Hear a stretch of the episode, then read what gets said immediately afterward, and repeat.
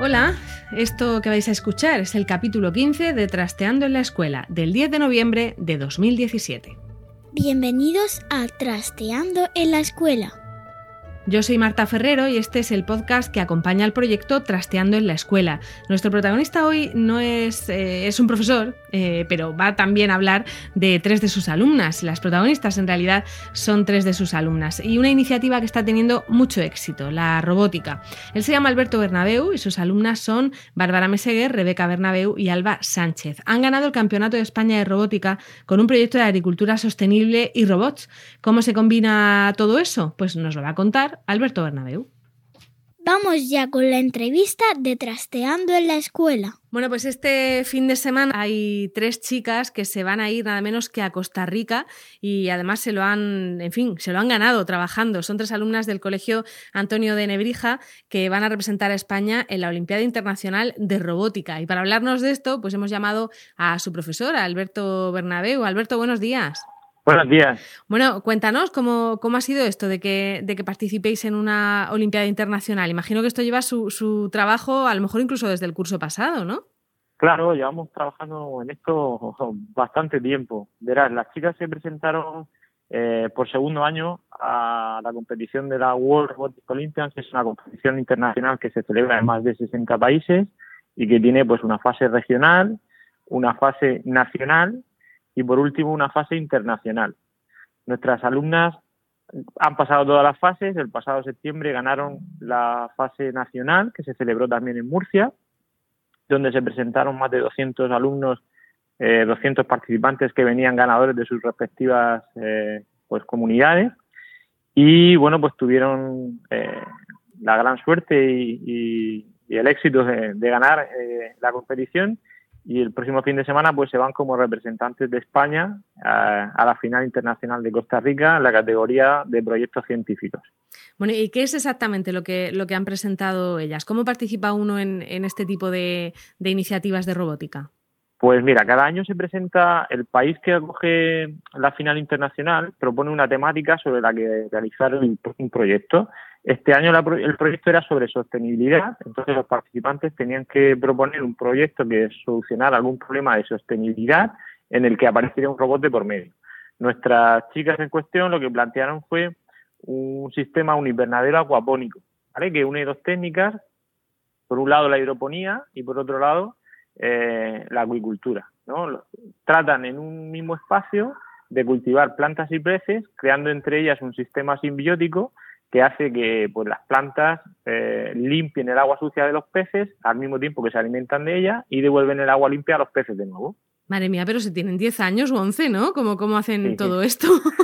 Bueno, eh, el truco nosotros estuvimos investigando y vimos que en Murcia precisamente hay una empresa que está desarrollando eh, pues un prototipo de esta técnica que se llama Tilamur y bueno, el proyecto en el que ellos están trabajando se llama Inapro y tenían una planta con estas características en Murcia. Entonces nosotros fuimos, la visitamos, vimos un poquito pues todos los secretos que tiene esta técnica, qué equilibrio tiene que haber entre plantas y peces, etcétera.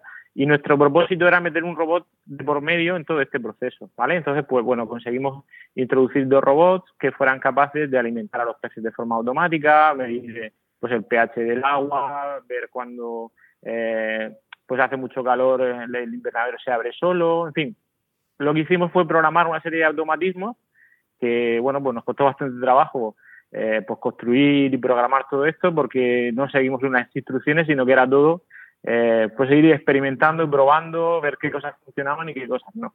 ¿Qué tamaño tiene ese, ese minimundo, ¿no? que, que habéis creado? Pues el prototipo que nos hemos hecho no es muy grande, tiene aproximadamente unos cincuenta, cosas así, un poquito más, por unos cincuenta de ancho aproximadamente. Mm, o sea, cabe en una mesa, vaya. En... Sí, bueno, es como una especie de, de mesa, ¿vale? Es un poquito más alto que una mesa y tiene como dos bandejas, en dos de ellas hay plantas y en la parte de abajo es donde tenemos los peces. Mm, y funciona, funciona todo. Sí, sí, en momento... Funciona todo. Eh, hemos ya sacado un par de plantaciones de lechugas que es lo que más hemos plantado porque era más fácil la temperatura, el agua, etcétera. Y, y sí, funciona bastante bien. Bueno, yo la verdad es que ahora eh, está muy de moda, entre comillas, el tema de la robótica y en muchos colegios donde lo ofrecen como extraescolar. No sé si en vuestro caso es una extraescolar o es algo que metéis en el, en el aula, en vuestro curso normal. Nuestro propósito, nosotros llevamos trabajando robótica desde hace por lo menos seis siete años, ¿vale? Eh, nuestro propósito es introducirlo dentro del currículum. Tenemos una extraescolar que es de robótica, que algunos alumnos van, pero en concreto eh, nos interesa sobre todo trabajarlo desde un punto de vista transversal dentro del currículum, ¿vale? De, precisamente nuestro centro tiene un apartado que es el área estrella, que este año es la robótica, y entonces desde infantil hasta secundaria estamos trabajando cosas relacionadas eh, pues con robótica dentro del currículum, ¿no?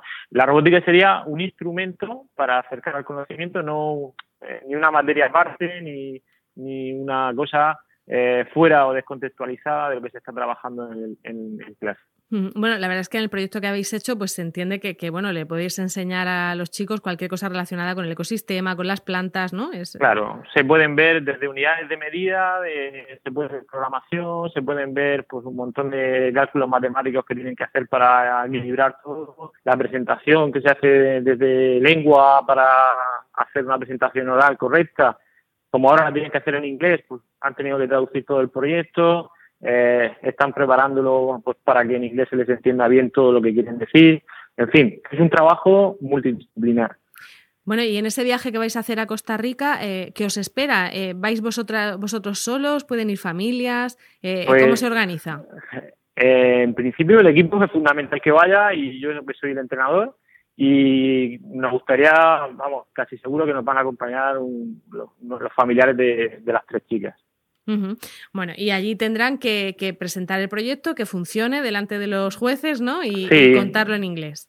Claro, ellos tienen allí eh, tres días de exposición en la que tienen que estar pues exponiéndola a todo el mundo que pase por allí. Hay más de sesenta países que tendrán su stand eh, y estarán exponiendo de forma continuada y habrá tres momentos distintos a lo largo de este fin de semana en los que vendrán jueces a valorar el proyecto. En el tiempo en el que estén los jueces, hay, me parece que tres veces que vienen avisando que son jueces y hay una que vienen ocultos, ¿vale? Que no, no sabemos quiénes son.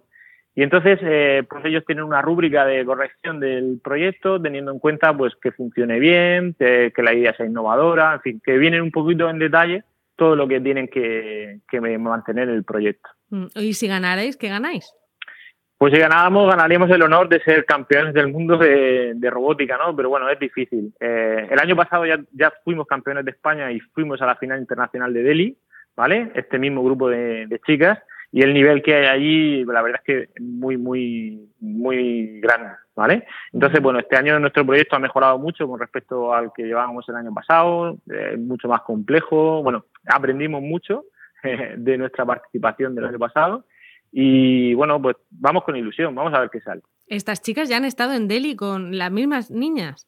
Sí, las mismas niñas el año pasado ganaron el campeonato de España, que fue en Logroño, y estuvimos en la final internacional de Delhi, eh, pues representando a España con otro proyecto científico, que en ese caso el año pasado era el reciclaje, pues estuvimos haciendo un reciclaje de neumáticos. Uh-huh.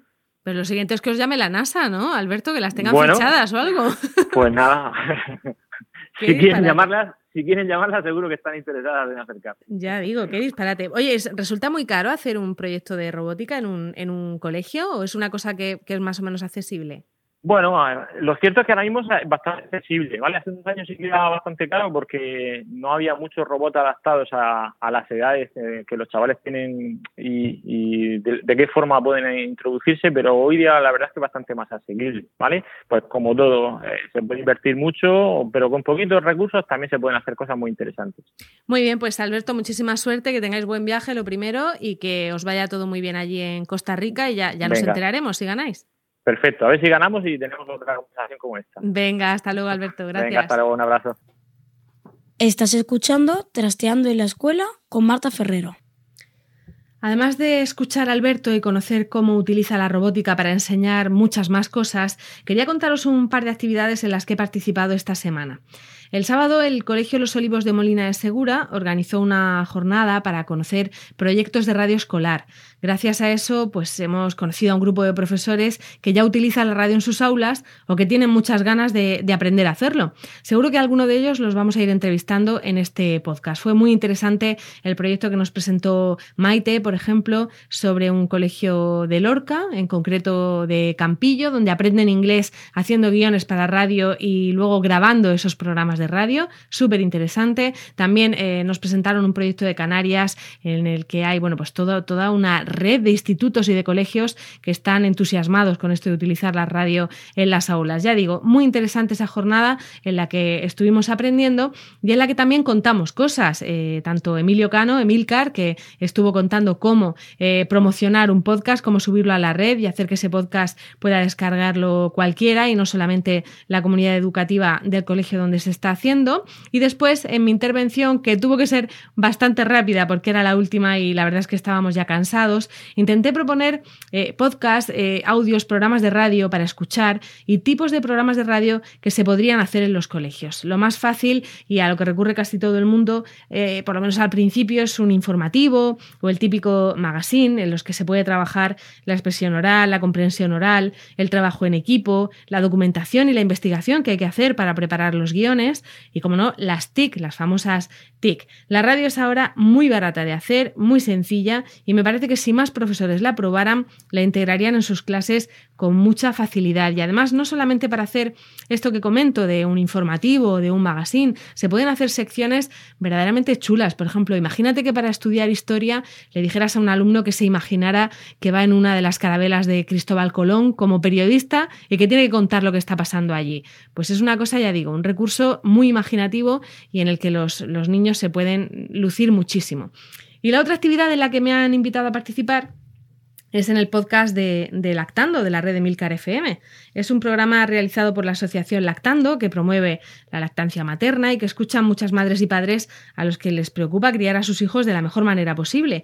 Y eso incluye la educación. A lo mejor no se lo plantean eh, nada más nacer sus hijos, pero enseguida es lo primero que nos planteamos. ¿Qué guardería, qué colegio, qué instituto? ¿Qué tipo de educación quiero para mis hijos? Así que con Rocío y con Clara abordé las principales dudas y cuestiones a las que se puede enfrentar una familia a la hora de elegir colegio, los tipos de metodologías que existen, problemas eh, más allá del cole, como los deberes o las extraescolares. En fin, recomiendo que lo escuchéis porque a lo mejor algo de lo que dijimos os viene bien.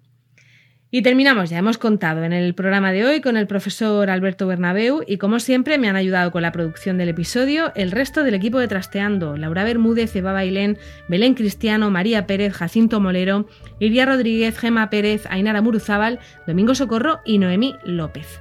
Y con esto hemos llegado al final del decimoquinto episodio de Trasteando en la Escuela. Gracias por el tiempo que habéis dedicado a escucharnos, esperamos que os haya resultado entretenido y que nos ayudéis a trastear y a compartir estas ideas.